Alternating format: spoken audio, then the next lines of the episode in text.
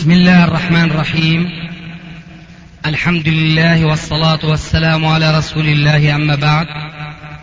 فهذا أحد أشرطة سلسلة الهدى والنور من الدروس العلمية والفتاوى الشرعية لشيخنا المحدث العلامة محمد ناصر الدين الألباني حفظه الله ونفع به الجميع. قام بتسجيلها والتأليف بينها محمد بن أحمد أبو ليلى الأثري. والآن مع الشريط الثالث عشر بعد الثلاثمائة على واحد. إن الحمد لله نحمده ونستعينه ونستغفره ونعوذ بالله من شرور أنفسنا ومن سيئات أعمالنا. من يهده الله فلا مضل له ومن يضلل فلا هادي له وأشهد أن لا إله إلا الله وحده لا شريك له وأشهد أن محمدا عبده ورسوله. أما بعد فالوقت تأخر بنا مضطرين خضوعا لقضاء الله وقدره الغالب. ولذلك نرجو أن نتمكن من الإجابة عن أكثر ما يمكن من الأسئلة حتى ما تتكرر الصورة التي وقعت في جلسة أخيرة حيث توفر عند أحد إخواننا عشرات الأسئلة ثم لم نتمكن من الجواب إلا على سؤالين اثنين منها أو ثلاثة. والآن نرجو أن نتمكن من الإجابة على أكثر الأسئلة التي تجمعت في يد أخينا أبي الحارث. وهذا يقتضي مني وأرجو أن يمكنني ربي من ذلك الاختصار في الإجابة في حسب الاستطاعة ولا يكلف الله نفسا إلا وسعها. فتفضل ما عندك؟ يقول السائل رجل نذر نذرا وهو عبارة عن مال لأحد أقاربه فمات هذا القريب قبل وفاء النذر فماذا يفعل هذا الرجل الناذر في المال الذي نذره؟ يعني مات المنذور له. مات المنذور له نعم. آه ينزل به إلى من يرثه. نعم. أي نعم. جزاكم الله خير. حياك صح الحديث أن على رأس كل مئة سنة من يجدد لهذه الأمة دينها. فهل فهل يشترط بالمجددين أن يكونوا من أهل السنة أم لا يشترط ذلك؟ لا شك هذا شرط أساسي وهذا في الواقع عندي هذا السؤال يشبه عندي كما لو سأل سائل وأرجو أن لا يصدر مثل هذا السؤال من ذاك السائل. كما لو قال هل يشترط أن يكون مسلما؟ نعم. هذا السؤال لا يرد بطبيعة الحال. هل يشترط في المجدد أن يكون مسلما؟ أظن هذا ما يخطر على بال إنسان. أما هل يشترط أن يكون من أهل السنة؟ فهذا السؤال قد خطر في بال البعض ولذلك جاء هذا السؤال مطروحا الآن. والجواب لابد أن يكون من أهل السنة ولست آني أن يكون من أهل السنة يعني من العلماء وإنما أن يكون على منهج أهل السنة. وليس منحرفا عن الخط الذي جاءنا. عن سلفنا الصالح رضي الله عنهم فهذا لابد منه. ولكن المجدد وهذا وإن كان لا يتعلق بالسؤال لكن أعتقد أن فيه فائدة كبرى. المجدد لا يشترط أن يكون مجددا في الدين فقط بل في كل ما ينفع المسلمين. فقد يكون مثلا مجددا في التاريخ وقد يكون مجددا في الطب ولكن في ضمن الدائرة السابقة أن يكون من أهل السنة والجماعة. وعلى ذلك فنستطيع نتصور أخيرا أنه يمكن أن يكون في العصر الواحد أكثر من مجدد واحد.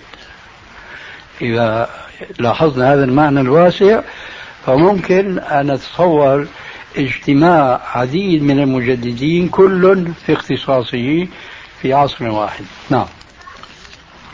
نقرأ في كتب الفقه عن شروط للصلوات أو صلاة الجمعة أو غيرها. فما هي الشروط المعتبرة في صلاة الجمعة؟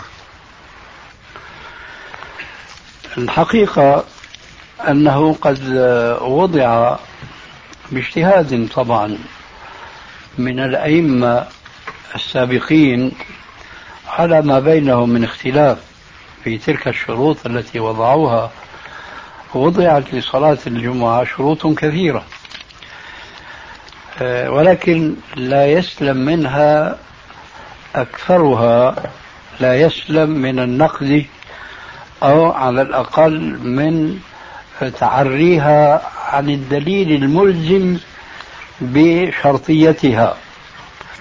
خذوا مثلا على ذلك قريبا وهو معروف عند متأخري الشافعية أنه يشترط عدم تعدد الجماعة صلاة الجمعة في مساجد كثيرة. أي الشرط أن تصلى الجمعة في مسجد واحد.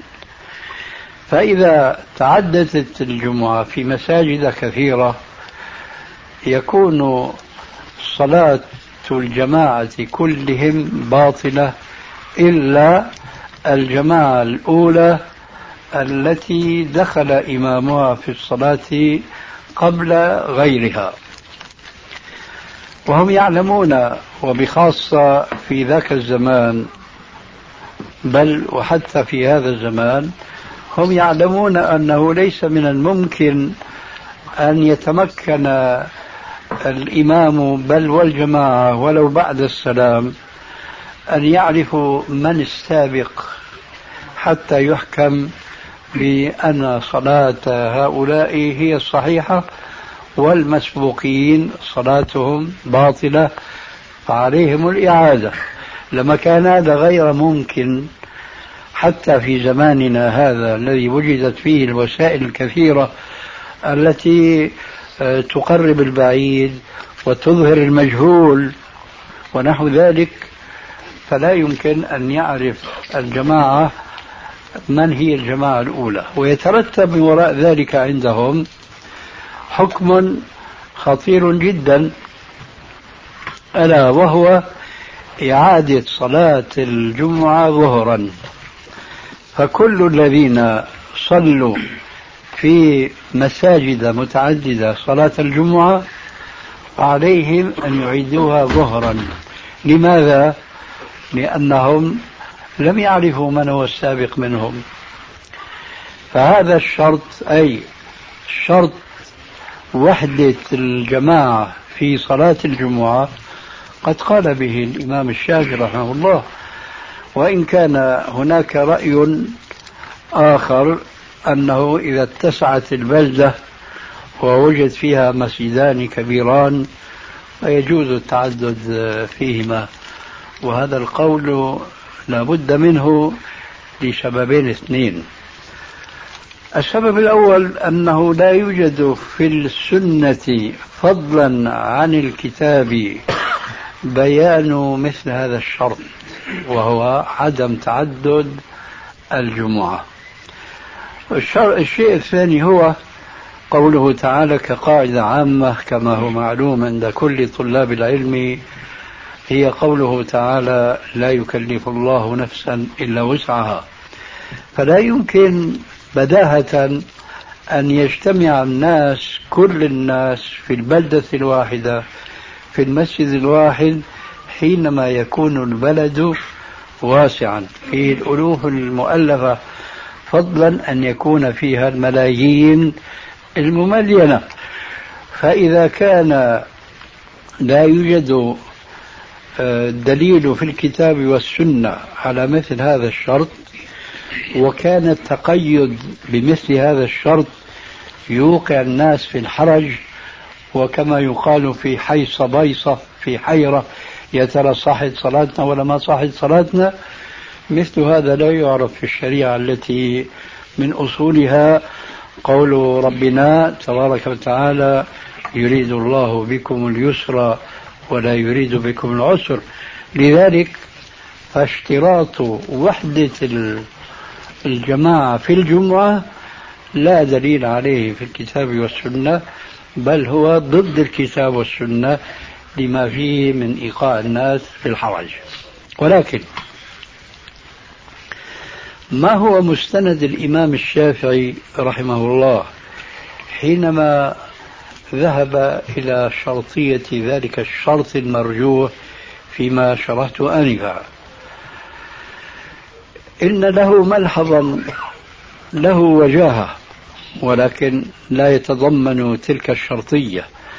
ملحظه في ذلك أن النبي صلى الله عليه وآله وسلم لم تكن الجمعة تتعدد في زمانه فقد كانت صلاة الجمعة وحيدة في مسجده عليه السلام وقد كان أصحاب القرى أهل القرى أهل العوالي الذين كانوا خارج المدينة وحول المدينة كانوا ينزلون يوم الجمعة إلى المسجد النبي النبوي صلى الله على مؤسسه وسلم عليه. نعم. فالشاهد فلاحظ الشافعي رحمه الله أن صلاة الجماعة في صلاة الجمعة ما كانت تتعدد فاتخذ ذلك شرطا. لكن هذا يمكن إذا أردنا أن نعبر عنه بأنه شرط وأن نساري نجاري الإمام الشافعي في قوله بشرطية هذه الوحدة أن نقول هي شرط كمال وليس شرط صحة. وعلى هذا نقول لا يحسن تعداد الجماعات في كل مسجد تقام فيه صلاة الجماعة. فيجب التفريق بين المساجد وبين الجوامع فالمسجد الجامع هو الذي ينبغي أن يقصد لصلاة الجمعة. أما المساجد الصغيرة التي مهيئة للناس في الحارات وفي المحلات لصلاة الجماعة فهذه تترك لصلاة الجماعة. ولا يجوز أقول تفريق الجماعات التي تتجمع وتتكتل في المساجد في المساجد الجوامع لا يجوز تفريقها بإقامة صلاة الجمعة في هذه المساجد الصغيرة. لأن المساجد الصغيرة كانت في عهد الرسول عليه السلام. فأنتم تعلمون أن معاذا رضي الله عنه كان يصلي صلاة العشاء وراء النبي صلى الله عليه وآله وسلم ثم يأتي قومه فيؤمهم يصلي بهم صلاة العشاء. هي له نافلة وهي لهم جماعة. فتعدد المساجد التي تقام فيه صلاة الجماعة كانت معروفة في عهد الرسول عليه السلام وفي ذلك بلا شك توسع على المسلمين. أما تعدد الجوامع لم تكن موجودة في عهد الرسول عليه السلام فهذا الواقع هو الذي لاحظه الإمام الشافعي لكن دير وتقويمها فقال بأن الصلاة تبطل إذا تعددت ولو في مساجد كبيرة. هذا في قول له. في القول الآخر لما وجدت بغداد القديمة وبغداد الجديدة وفرق بينهما نهر دجلة قال يجوز إقامة جمعتين في كل من القسمين. هذا خلاصة ما يمكن أن يقال بالنسبة لهذا الشرط وهناك شروط أخرى لكن البحث فيها يطول ونخرج عما أشرنا إليه في مطلع كلمتنا هذه ولكننا نذكر كلمة جامعة وهي أنه لا يوجد في الشرع ما يوجب على المسلمين أن يلتزموه في صحة صلاة الجمعة إلا الآية الكريمة يا أيها الذين آمنوا إذا نودي للصلاة من يوم الجمعة فاسعوا إلى ذكر الله. إذا نودي للصلاة من يوم الجمعة أي في أي مكان سمعتم هذا الأذان يوم الجمعة فعليكم الإجابة. فاسعوا إلى ذكر الله. إذا على من سمع النداء فليجب كما جاء في بعض الأحاديث الأخرى. الشرط الثاني أن النبي صلى الله عليه وسلم قال الجمعة تجب على لا تجب على المرأة وعلى المسافر وعلى العبد ويمكن في شيء رابع ما أذكره الآن. المهم في جماعة. نعم؟ لا. نعم. أهل البادية. لا. المهم في جماعة. الصلاة صلاة الجمعة واجبة في جماعة إلا اللي الآن المرأة. والعبد و إيش؟ والمسافر. أيوه الآن جبتها. والمريض. فاذا صلاة الجماعة صلاة الجمعة تجب في جماعة إلا على هؤلاء الثلاثة.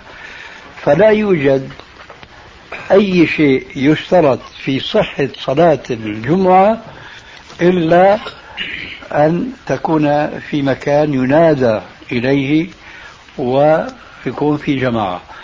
والجماعة اثنان فصاعدا فإذا كان الإمام واحدا واثنان خلفه فالصلاة صحيحة.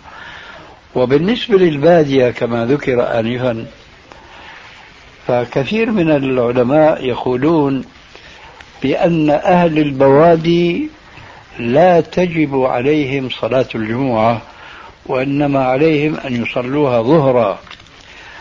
هذا يقال فيه ما قيل آنفا في شرط عدم التعدد. أي لا دليل في الكتاب ولا في السنة على أن أهل البوادي لا جمعة عليهم. أهل البوادي لهم حالة من حالتين كأهل المدن والقرى.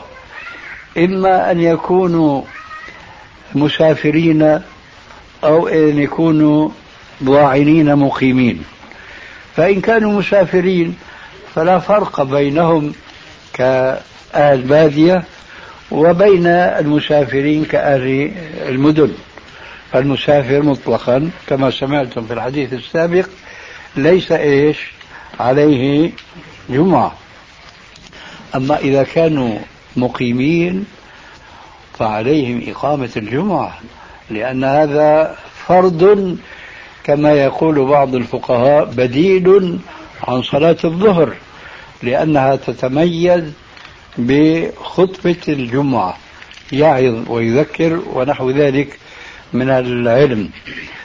فالقول بأن أهل البوادي لا يصلون الجمعة هذا وإن كان منقولا عن بعضهم ولكن لا دليل عليه أولا ثم قد جاءت بعض الآثار السلفية الصحيحة تؤكد هذا الذي نقوله ألا وهو ما رواه ابن أبي شيبة في مصنفه عن عمر بن عبد العزيز رضي الله عنه ولعله أيضا عن عمر بن الخطاب أنه كتب إلى أهل البوادي أن يقيموا الصلاة حيث هم مقيمون.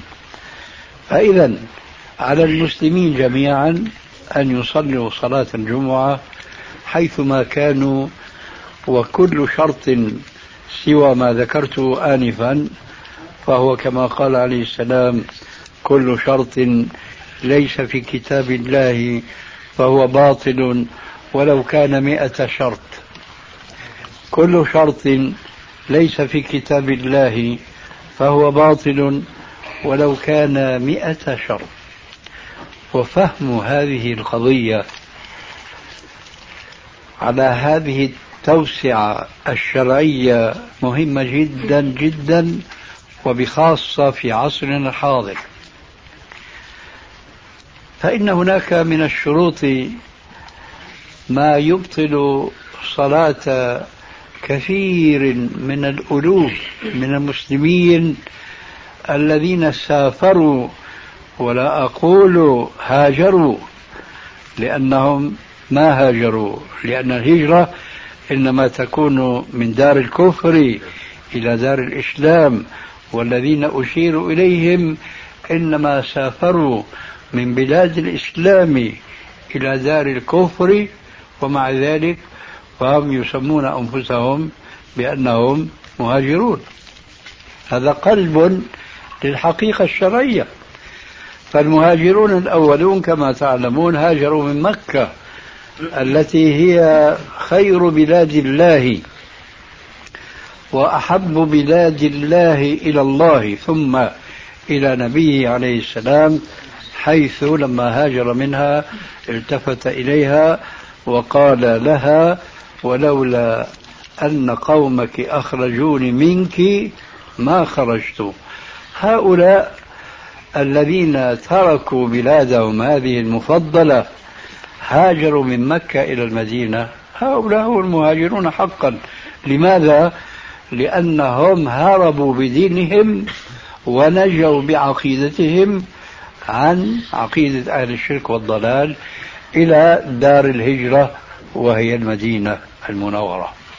أما هؤلاء المسلمون فهم قلبوا الحقيقة حينما هاجروا من بلاد الإسلام إلى بلاد الكفر فهذه ليست هجرة.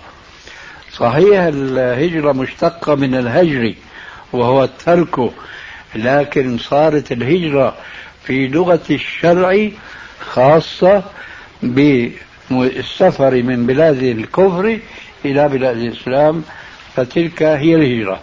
والشاهد من هذا الكلام أن كثير من المسلمين الذين ابتلوا اليوم بالسفر من بلاد الإسلام إلى بلاد الكفر لا تصح صلاتهم في تلك البلاد صلاة الجمعة. لا تصح صلاتهم. لماذا؟ لأن هناك شرطا في المذهب الحنفي أن يكون صلاة الجمعة حينما تقام بإذن الحاكم المسلم. وأين الحكام المسلمون اليوم؟ حتى في عقر دار الإسلام بالكاد أن تجد حاكما يحكم بما أنزل الله. فكيف ببلاد يحكمها الكافر الصليبي أو اليهودي؟ الآن فلسطين مثلا لا نذهب بكم بعيدا. فلسطين في هذا الرأي لا تصح فيها صلاة الجمعة. لماذا؟ لأنهم يقيمونها وليس هناك حاكم مسلم قد أذن له بالإقامة. ولقد سررت بقدر ما حزنت. حينما قدر لي أن أسافر إلى بريطانيا والتقيت هناك مع كثير ممن قلنا آنفا إنهم يسمون بالمهاجرين. ففيهم العربي وفيهم الباكستاني وفيهم التركي وإلى آخره. كلهم مقيمون في بلاد بريطانيا. بعضهم في لندن بعضهم في بلاد ما أدري أسماءها غريبة جدا. فأنا يسر لي أن أطوف في بعضها. واتصلت مع الجاليات الإسلامية هناك فوجدت فيهم حركة آه، يعني تفرح القلب لكن من ناحية أخرى تحزن الفؤاد من جهة كيف يستمر المسلمون يعتقدون بعض الآراء الفقهية والواقع يضطرهم إلى أن يخالفوها. أنا أعلم بتجربتي الخاصة إن أشد الناس تعصبا للمذهب الحنفي خاصة هم الأعاجم من أمثالنا نحن الألبان والأتراك وإلى آخره. طبعا هناك شواذ ونحن من أولئك بلا شك. آه. فهؤلاء الأعاجم أشد المسلمين تعصبا للمذهب الحنفي. وهؤلاء الأعاجم هم الكثرة الكافرة الغالبة المقيمين في تلك البلاد الكافرة التي أنا أتحدث عنها الآن. فالشيء الذي سرني جدا أنني رأيت هؤلاء المسلمين إما أن يشتروا دورا جاهزة أو على الأقل يستأجروها من سكانها الإنجليز البريطانيين ويتخذونها مصليات حتى لصلاة الجمعة. فقلنا أين شرط الإذن من الكافر من المسلم وهم يعيشون تحت حكم الكافر؟ أين شرط أن الصلاة لا تصح إلا في مسجد؟ حتى إن بعضهم يشترط في هذا المسجد أن يكون مسقوفا. فإذا كان هكذا مجلوا لا سقف له ولا له ولو أن له جزاء أربعة فهذا ليس مسجدا ولا تصح صلاة الجمعة فيه.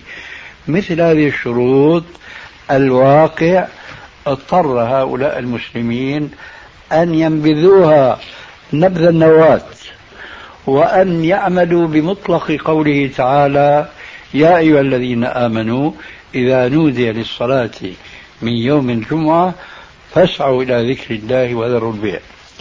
هذا من فائدة الفقه الذي نسميه نحن اليوم بالفقه السلفي.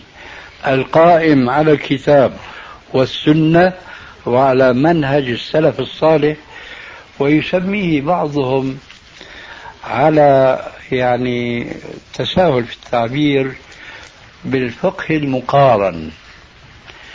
لا يسمونه بالفقه السلفي لأن فيه تمذهبا بمذهب قد لا يرضاه بعضهم ولكنهم يسمونه بغير اسمها.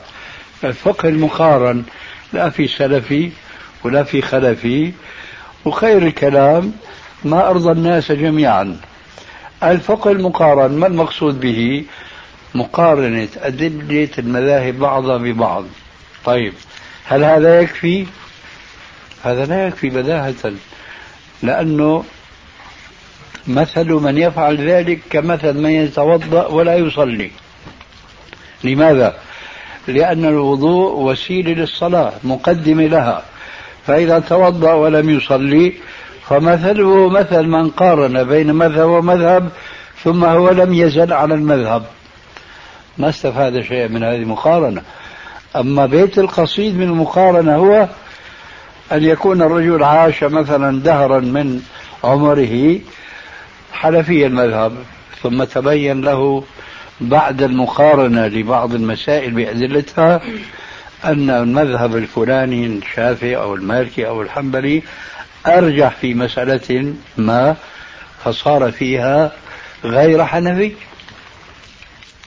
هذه هي الثمرة من دراسة الفقه الذي يسمونه اليوم الفقه المقارن لكن مع الأسف الشديد على الرغم من أن هذه مادة مقررة في الكليات الشرعية في بعض الجامعات الإسلامية تجد المتخرج من هذه الكليات يعني حيران لا يدري هو كالشاة العائرة ما تدري تمشي مع هذه ولا مع تلك. إذا ما في فائدة من هذه الدراسة إلا إذا كانت أولا على الكتاب والسنة ومنهج السلف الصالح ثم أن يكون المقصود منها الاتباع لما تبين له أنه الحق. يقول السائل بعض من يتسمون بالمشايخ يتعاملون بما يسمى الجفر ومفاتيح الرموز والأعداد وغير ذلك ويعدون هذه الأمور من الدين فالمرجو توضيح الأمر في ذلك. يقول بعض الظرفاء أو الأدباء من أصحاب الأمور التحدث عن البدهيات والتدليل عليها. فمثل هذا السؤال في اعتقادي عرفنا جوابه آنفا ونحن نجيب عن مسألة غيرها. نحن نقول هذا العلم لا هو في الكتاب. ولا هو في السنة ولا هو مدروس ومعلوم عند السلف الصالح بل نقول ولا أحد من علماء المسلمين علماء المسلمين لا المجتهدين ولا المتبعين ولا المقلدين يقولون بهذا العلم إنما يقول به ويدعيه من يريد أن يأكل أموال الناس بالباطل. ولذلك الجفر المنسوب إلى آه، علي رضي الله عنه وكدت كدت أن أقع في خطأ مشهور يقع. يقول السائل بعض من يتسمون بالمشايخ يتعاملون بما يسمى الجفر ومفاتيح الرموز والأعداد وغير ذلك. ويعدون هذه الأمور من الدين فالمرجو توضيح الأمر في ذلك. يقول بعض الظرفاء أو الأدباء من أصحاب الأمور التحدث عن البدهيات والتدليل عليها. فمثل هذا السؤال في اعتقادي عرفنا جوابه آنفا. ونحن نجيب عن مسألة غيرها. نحن نقول هذا العلم لا هو في الكتاب ولا هو في السنة ولا هو مدروس ومعلوم عند السلف الصالح بل نقول ولا أحد من علماء المسلمين علماء المسلمين لا المجتهدين ولا المتبعين ولا المقلدين يقولون بهذا العلم. إنما يقول به ويدعيه من يريد أن يأكل أموال الناس بالباطل. ولذلك فالجفر المنسوب إلى آه، علي رضي الله عنه وكدت كدت أن أقع في خطأ مشهور يقع فيه غيري. كدت أن أقول الجفر المنسوب إلى الإمام علي. فحبست نفسي وحفظت لساني فلم أقل إمام علي لأنه ليس لأنه ليس إماما. لا هو من أئمة المسلمين بلا شك. ولكن العرف خصه بهذه اللفظ الإمام. أي عرف؟ العرف السني أم العرف البدعي؟ نعم هو العرف الشيعي. هم الذين سحبوا هذا اللقب وخصوه بعلي رضي الله عنه تعصبا منه منهم له وعلى الخلفاء الراشدين الأولين أبي بكر وعمر وعثمان. ولذلك فمن الخطأ أن نذكر عليا بلفظة الإمام دون بقية الخلفاء الراشدين. فإذا قلنا الإمام أبو بكر حينئذ جاز لنا أن نقول إمام علي. لكن أنا أذكركم هل سمعتم يوما ما عالما من أهل السنة أما الشيعة فلا نسأل عنهم لأنهم أعداء الإمامين الشيخين أبي بكر وعمر. لكن هل سمعتم يوما ما عالما من علماء المسلمين أهل السنة والجماعة يقولون قال الإمام أبو بكر الجواب لا. لكنكم سمعتم مثلي وكدتم أن تسمعوا مني. الإمام علي لماذا؟ هذه الغفلة التي تسيطر على الناس والتقليد الذي ران على قلوب كثير من الناس. المسلمين فضلا عن غيرهم يقولون قال الإمام علي رضي الله عنه. على الرأس والعين هو إمامنا بلا شك. ولكن لماذا خصصتم عليا بالإمامة؟ لأنه هو الإمام عند الشيعة ولأنهم يزعمون ضغثا على إبالة أن الخلافة كانت له. بوصية الرسول زعموا له.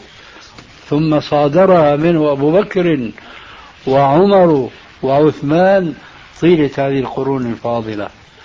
وهو لم يستطع أن يأتي ساكنا. لماذا؟ لأنهم زعموا أنه رأى المصلحة في ذلك. ما يطالب بحقه الذي أعطاه الرسول عليه السلام وفي حجة الوداع زعموا. إذا هذا تعبير شيعي. فيجب أن تحفظوا ألسنتكم منه. ومثله أيضا قولهم علي كرم الله وجهه. أيضا خصصوا عليا بهذا التكريم. نحن نقول علي كرم الله وجهه لا شك. لكن لماذا خصصنا عليا دون أبي بكر وعمر وعثمان؟ نقول لكم كما قلنا آنفا. لقد سمعتم الشيعة يقولون الإمام علي كرم الله وجهه لكن ما سمعتم منهم من يقول في أبي بكر وبقية الإمام أبو بكر. كذلك ما قالوا ولن يقولوا. أبو بكر كرم الله وجهه إلى آخره. لكن ألم تسمعوا كثيرا من مشايخ المسلمين يقولون قال علي كرم الله وجهه؟ نعم. الأخرى كالأولى تماما. والأخرى كالأولى تماما. أعني الأخرى كالأولى تماما من حيث استعمالهم والأخرى كالأولى من حيث عجم عدم جواز تخصيص الأولى كالأخرى بعلي دون الأولين من الخلفاء الراشدين. لذلك ينبغي أن نحفظ ألسنتنا من أن نقول قال علي كرم الله وجهه وحده أو قال الإمام علي وحده إن كان ولا بد أعطينا لبقية الخلفاء ما نعطيه له من الوصف وهو وصف يصدق عليهم جميعا لكي لا نفرق بين أحد منهم. لا شك أن هذه آية جاءت في الأنبياء والرسل لا نفرق بين أحد من رسله ولكن أتباع الرسل ينبغي أن نسلك فيهم سبيل الذي نسلكه مع الرسل. فهؤلاء جمعهم الرسول عليه السلام في في بوتقة واحدة كما يقولون في عبارة واحدة في جملة واحدة حيث قال فعليكم بسنتي وسنة الخلفاء الراشدين المهديين من بعدي وقال النبي في الجنة وأبو بكر في الجنة وعمر في الجنة وعثمان في الجنة وعلي في الجنة إلى آخر العشرة مبشرين بالجنة فإذا لا نفرق بين أحد منهم. غيره. ما أكملته أحسن. كنا نتكلم وسبحان الله في ذهني أني شردته جزاك الله خير. آه يقولون أن الجفر هذا ينسب لمين؟ الإمام علي. علي ما عنده خبر. لا بهذه اللفظة ولا عنده خبر بهذا الجفر المزعوم. ثم هذا الجفر باطل شرعا ذلك لأن الله عز وجل يقول آه، منبها عباده معرفا لهم به تعالى ببعض صفاته عالم الغيب فلا يظهر على غيبه احدا إلا من ارتضى من رسول. فالجفر يزعمون أنهم الذي يتدارسونه ويتعاطونه ويعتمدون عليه يزعمون أنهم به يتحدثون عن أمور غيبية.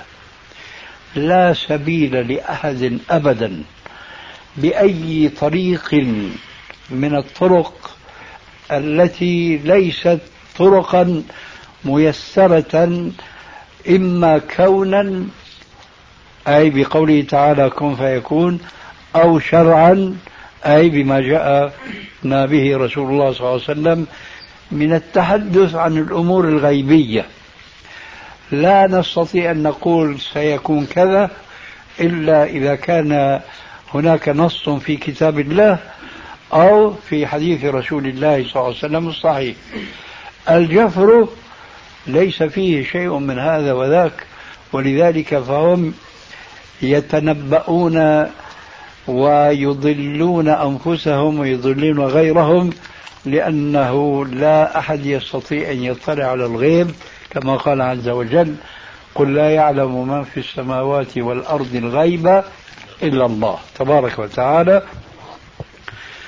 وإذا كان النبي صلى الله عليه وآله وسلم سمع يوما جارية آه، تغني وتقول في غنائها وفينا نبي يعلم ما في غد فقال لها عليه السلام وهي جارية قال لها عليه السلام لا يعلم الغيب إلا الله دعي هذا دعي هذا.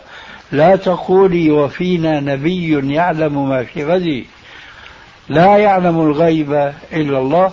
وقولي ما كنت تقولين. يعني من وصف الرسول عليه السلام بما فيه.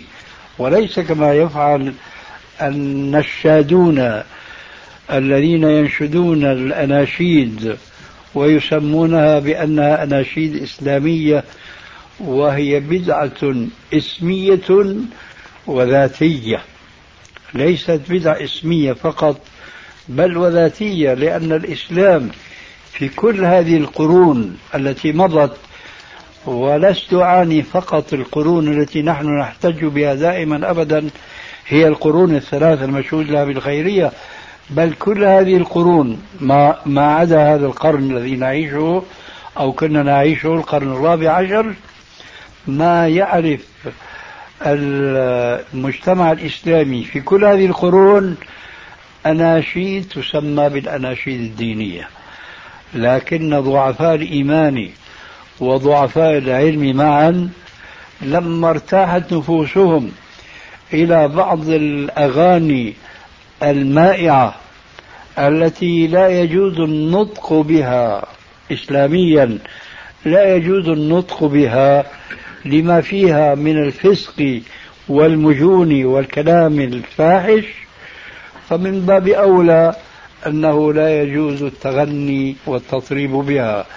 لما وجدوا ذلك حراما بين التحريم أرادوا أن يجدوا مخرجا لهم للتنفيس والترويح عن النفوس فجاءوا بأناشيد يسمونها أناشيد إسلامية.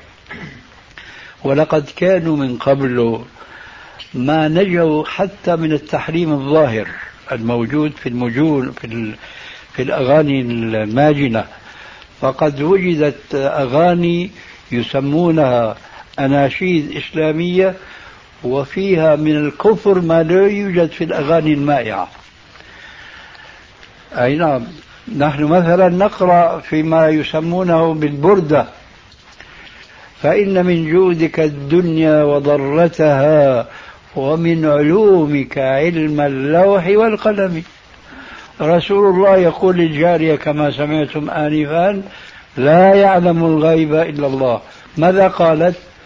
ما قالت يعلم الرسول كل شيء وإنما قالت وفينا نبي يعلم ما في غد فرد عليها الرسول عليه السلام لا يعلم الغيب إلا الله. دعي هذا إلى آخر الحديث. أما هذا الشاعر البوصيري يقول فإن من جودك الدنيا وضرتها ومن علومك علم اللوح والقلم. مش يدري ما يكون غدا وما مضى ما كان وما سيكون. إلى يوم يبعثون. هذا أكبر من تلك الكلمة التي صدرت من تلك الجارية الطيبة القلب مع ذلك لم يرضى بها رسول الله. وقال لها دعي هذا لا يعلم الغيب إلا الله. إلى آخر الحديث. أيضا مضى دور على هذه الأناشيد الدينية وبسبب دندنة الدعاة السلفيين فقط. برهة نصف قرن من الزمان في هذا القرن الماضي يدندنون حول الإنكار مثل هذه الألفاظ دون سائر الجماعات الموجودة في الساحة. قديما وحديثا كان لدعوتهم ذلك التأثير المرجو والحمد لله. فتنبه كثير من الشباب المسلم أنه لا ينبغي نحن أن ننشد أناشيد ونروح عن نفوسنا ونذهب الكلل عن أبداننا بالتطريب بأناشيد يكون فيها ما حرم الله عز وجل من مثل قول البوصيري. إذا يجب أن نأتي بأشعار جديدة تكون وسطا بين الأشعار المجون وأشعار المديح المغالي في الرسول عليه السلام أو في الأنبياء والصالحين. وفعلا ظهرت مثل هذه الأناشيد. في الزمن الأخير قد تكون يعني أنزة وأقرب إلى الشرع من سابقاتها من أناشيد ولكن مع ذلك لا يخلو الكثير منها من شيء من الانحراف والغلو والتقرب إلى التصوف المقيت. كنت أحفظ وأنا في دمشق بعض الأبيات من الشعر آه إيش يقول؟ ساعدونا بقى. آه إيش بيقول يا سيدي؟ لا راح أقول لكم الشيء اللي باقي اولها وآخرها. باقي في ذهني الدنيا في مين حافظ هاي؟ ها؟ لا طرق الغي فالدنيا في فالدنيا في الكل يفنى والباقي حي. آه. هذا هو. إيش معنى الدنيا في؟ هي وحدة الوجود. الدنيا خيال ظل لمين؟ لرب العالمين من هو رب العالمين؟ هنا ما بدنا ندخل في كفريات ولكن ناقل كفر ليس بكافر يقولون كل ما تراه بعينك فهو الله وهذه المخلوقات هي ظل الله ولا وهي وهم ولا حقيقة لها هذا الشعر يرمي إلى هذه العقيدة الباطلة المهم قد أيضا تحسنت الألفاظ ولكن دخل فيها شيئان اثنان. أول شيء دخل فيها أن هذه الأناشيد إذا سلمنا بصحة معانيها وعدم تعارضها مع الشريعة كما ذكرنا بعض الأمثلة آنفة من التعارض إذا سلمنا بسلامتها سلامة معانيها فقد دخل فيها أولا شيء ثم لحقه شيء آخر. الشيء الأول هو أنهم آه، بيوزنوها بالأوزان الأغاني المائعة. النوتات الموسيقية. نعم. النوتات الموسيقية. أيوة النوتات الموسيقية. هذا لابد منه لكل لكل هذه الأناشيد والمنشدين. الشيء الثاني وهو الأفظع أدخلوا فيه الضرب على الدف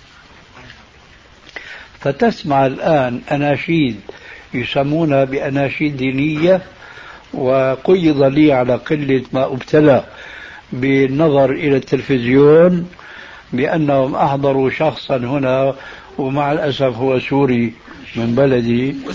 وإذا به يعرض يضرب على الدف ومكيفه تماما وشايف حاله بالتعبير السوري قاضي غرض يعني. إيه. فهذا يضرب على الدف ويغني أغاني وأناشيد إيه؟ دينية. حتى وصل الدف إلى المساجد. بحيلة إيش؟ أناشيد دينية وفي المساجد الإسلامية. فكله متناجس. عفوا. متجانس. قلت متناجس. معلش هذا له لكن له معنى. نعم. فمتجانس كله بعض مع بعض. المساجد اليوم مع الأسف لو دخلتها دخلت كأنك تدخل كنائس هذه مع الأسف ظاهرة تأخذ بألباب غير المسلمين من جهة وبألباب المسلمين المنحرفين نحن لما كنا في دمشق كنا نرى مع الأسف الشديد أصبح المسجد الأموي كعبة الأوروبيين والأمريكيين نساء ورجالا. لماذا ليصلوا؟ ليهتدوا؟ لا لم يكن شيء من هذا.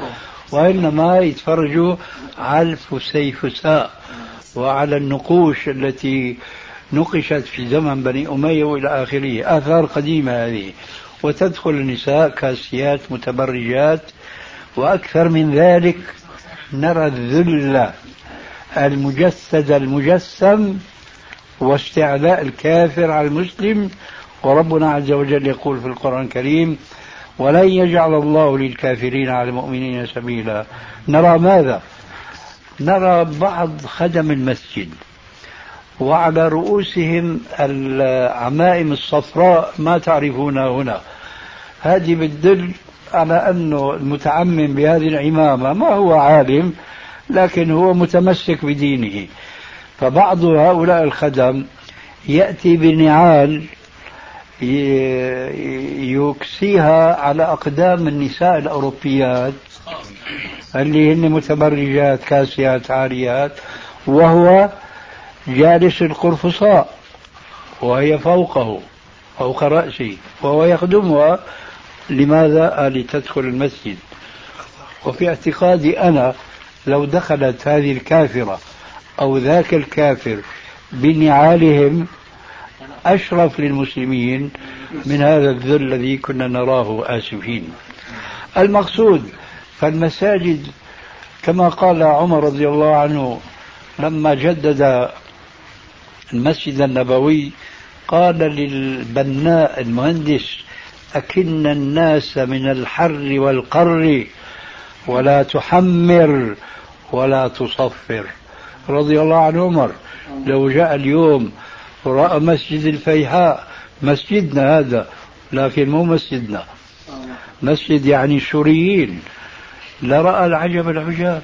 لرأى أن خبر عبد الله بن عباس تحقق فعلا مما يدل على أنه كان تلقى ما قاله لفظا من عنده من نبيه معنى أو لفظا حيث جاء في سنن داود بالسند القوي عن ابن عباس أنه قال قال رسول الله صلى الله عليه وآله وسلم ما أمرت بتشييد المساجد.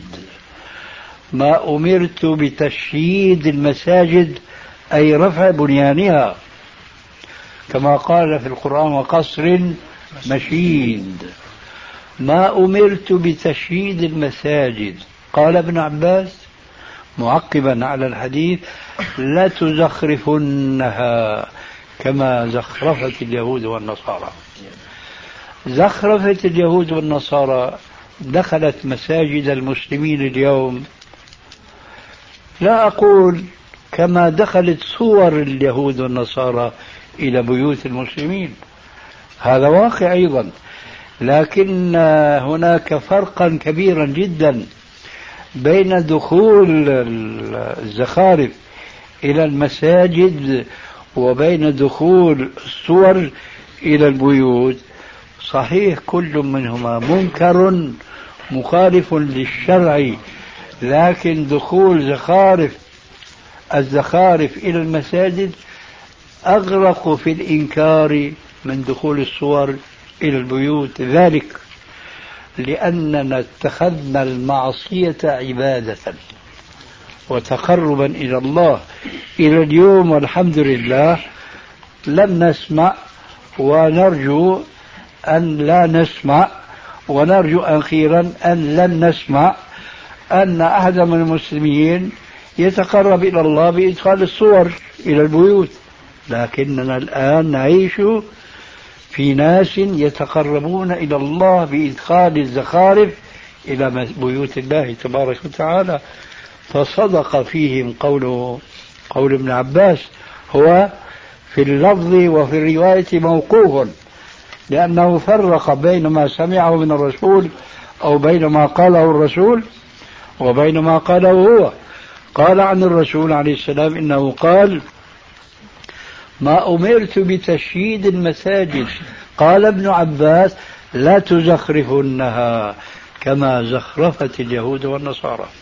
فمن الممكن أن يكون ابن عباس سمع معنى هذا الكلام الذي قاله من عند نفسه من الرسول عليه السلام لكن هو عبر عنه بلفظ من عنده. وممكن أن يكون هذا كما يقول علماء الحديث في كثير من الأحاديث إنه موقوف في حكم المرفوع. لا تزخرفن كما زخرفت اليهود والنصارى. هذا اليوم واقع. فدخلت الأناشيد التي يسمونها بغيا وظلما وعدوانا بالأناشيد الدينية دخلت مع الدف إلى المساجد. يتقربون بها إلى الله تبارك وتعالى. فنسأل الله عز وجل أن يعرفنا بهدي نبينا صلى الله عليه وآله وسلم وأن يمسكنا به حتى نلقاه تبارك وتعالى. نعم. يسأل أحد الإخوة السائلين سؤالا غريبا ولغرابته قد يكون واقعيا. يقول رجل وطأ نعجة والعياذ بالله. هل يجوز ذبح هذه النعجة وأكلها؟ اقتلوا الفاعل والمفعول به. نعم. هذا هو الجواب. فهل يجوز أكلها؟ بداهة لا. قتل نعم. تفضل.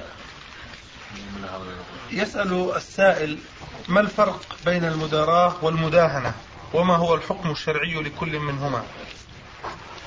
الفرق معروف معلوم لدى العلماء المداهنة أن تخالف الدين في سبيل المداراة. والمداراة ليس فيها مخالفة في الدين وإنما هو التلطف بالكلام أولا ثم تحاشي مصادمة الظالم ومواجهته إذا كان يترتب من وراء ذلك مفسدة. فهذا هو الفرق بين المداهنة والمداراة المداهنة تتطلب مخالفة الشريعة وهذا لا يجوز. المداراة وإنما هو أن يضع كل شيء في محله دون مخالفة للشريعة. مثلا مشهور على ألسنة الناس وكثيرا ما يسألونني عنه يقولون أن الرسول قال إنا لنبش في وجوه أقوام وإن قلوبنا لتلعنهم. فنجيب بأن هذا لا يصح نسبته إلى النبي صلى الله عليه وآله وسلم وإنما يروى نحوه عن بعض الصحابة لعله أبو الدرداء. ولكن قريب منه ما رواه الإمام البخاري في صحيحه من حديث عائشة رضي الله عنها أن رجلا استأذن على النبي صلى الله عليه وآله وسلم فقال عليه الصلاة والسلام إذنوا له بئس أخو العشيرة هو. إذنوا له بئس أخو العشيرة هو. دخل الرجل وجلس عند النبي صلى الله عليه وسلم وهش إليه وبش. ولما خرج وكانت السيدة عائشة رضي الله عنها الكيسة الذكية المؤمنة تراقب أول القصة وآخرها. لما خرج قالت يا رسول الله لما استأذن في الدخول قلت إذنوا له بئس أخو العشيرة هو. فلما دخل هششت إليه وبششت. قال يا عائشة إن شر الناس عند الله تبارك وتعالى يوم القيامة من يتقيهم الناس مخافة شرهم. يقول شراح الحديث إن هذا الرجل كان منافقا وكان رئيس قبيلة وتحت رياسته ضعفاء المؤمنين. فلو أن الرسول صلى الله عليه وآله وسلم آه، نبذه وما تلطف معه فربما عادت قسوته قسوة له أو منه على ضعفاء المؤمنين والمسلمين الذين هم من قومه. فكانت هذه سياسة من الرسول عليه السلام ومداراة له ولم يكن مداهنة لأنه لم يقل عليه السلام كلاما يخالف فيه الشريعة. فهذا هو الفرق بين المداهنة وبين المداراة. نعم. شيخ لو سمحت تسمح لي نقدم كاسة الشاي أول بعد بعد المجلس. الساعة الساعة تسعة إلا ربع. بعد ربع ساعة إن شاء الله. ننهي. إذا ما عندك مانع. لا تفضل. جزاك الله خير. تفضل. يقول السائل باب توحيد الأسماء والصفات من الأبواب الدقيقة التي غاصت فيها أفهام عقول عقول كثير من الناس قديما وحديثا. فترى كثيرا من الناس يتكلم فيه بغير علم وقليلا منهم من يتكلم فيه بعلم. ومن هذا ومن هؤلاء الذين يتكلمون فيه بغير علم من يقولون بأن آيات الأسماء والصفات من المتشابه الذي لا يعلمه إلا الله سبحانه وتعالى. فما هو قولكم في هذا؟ نرجو التوضيح. جزاكم الله خيرا. آه،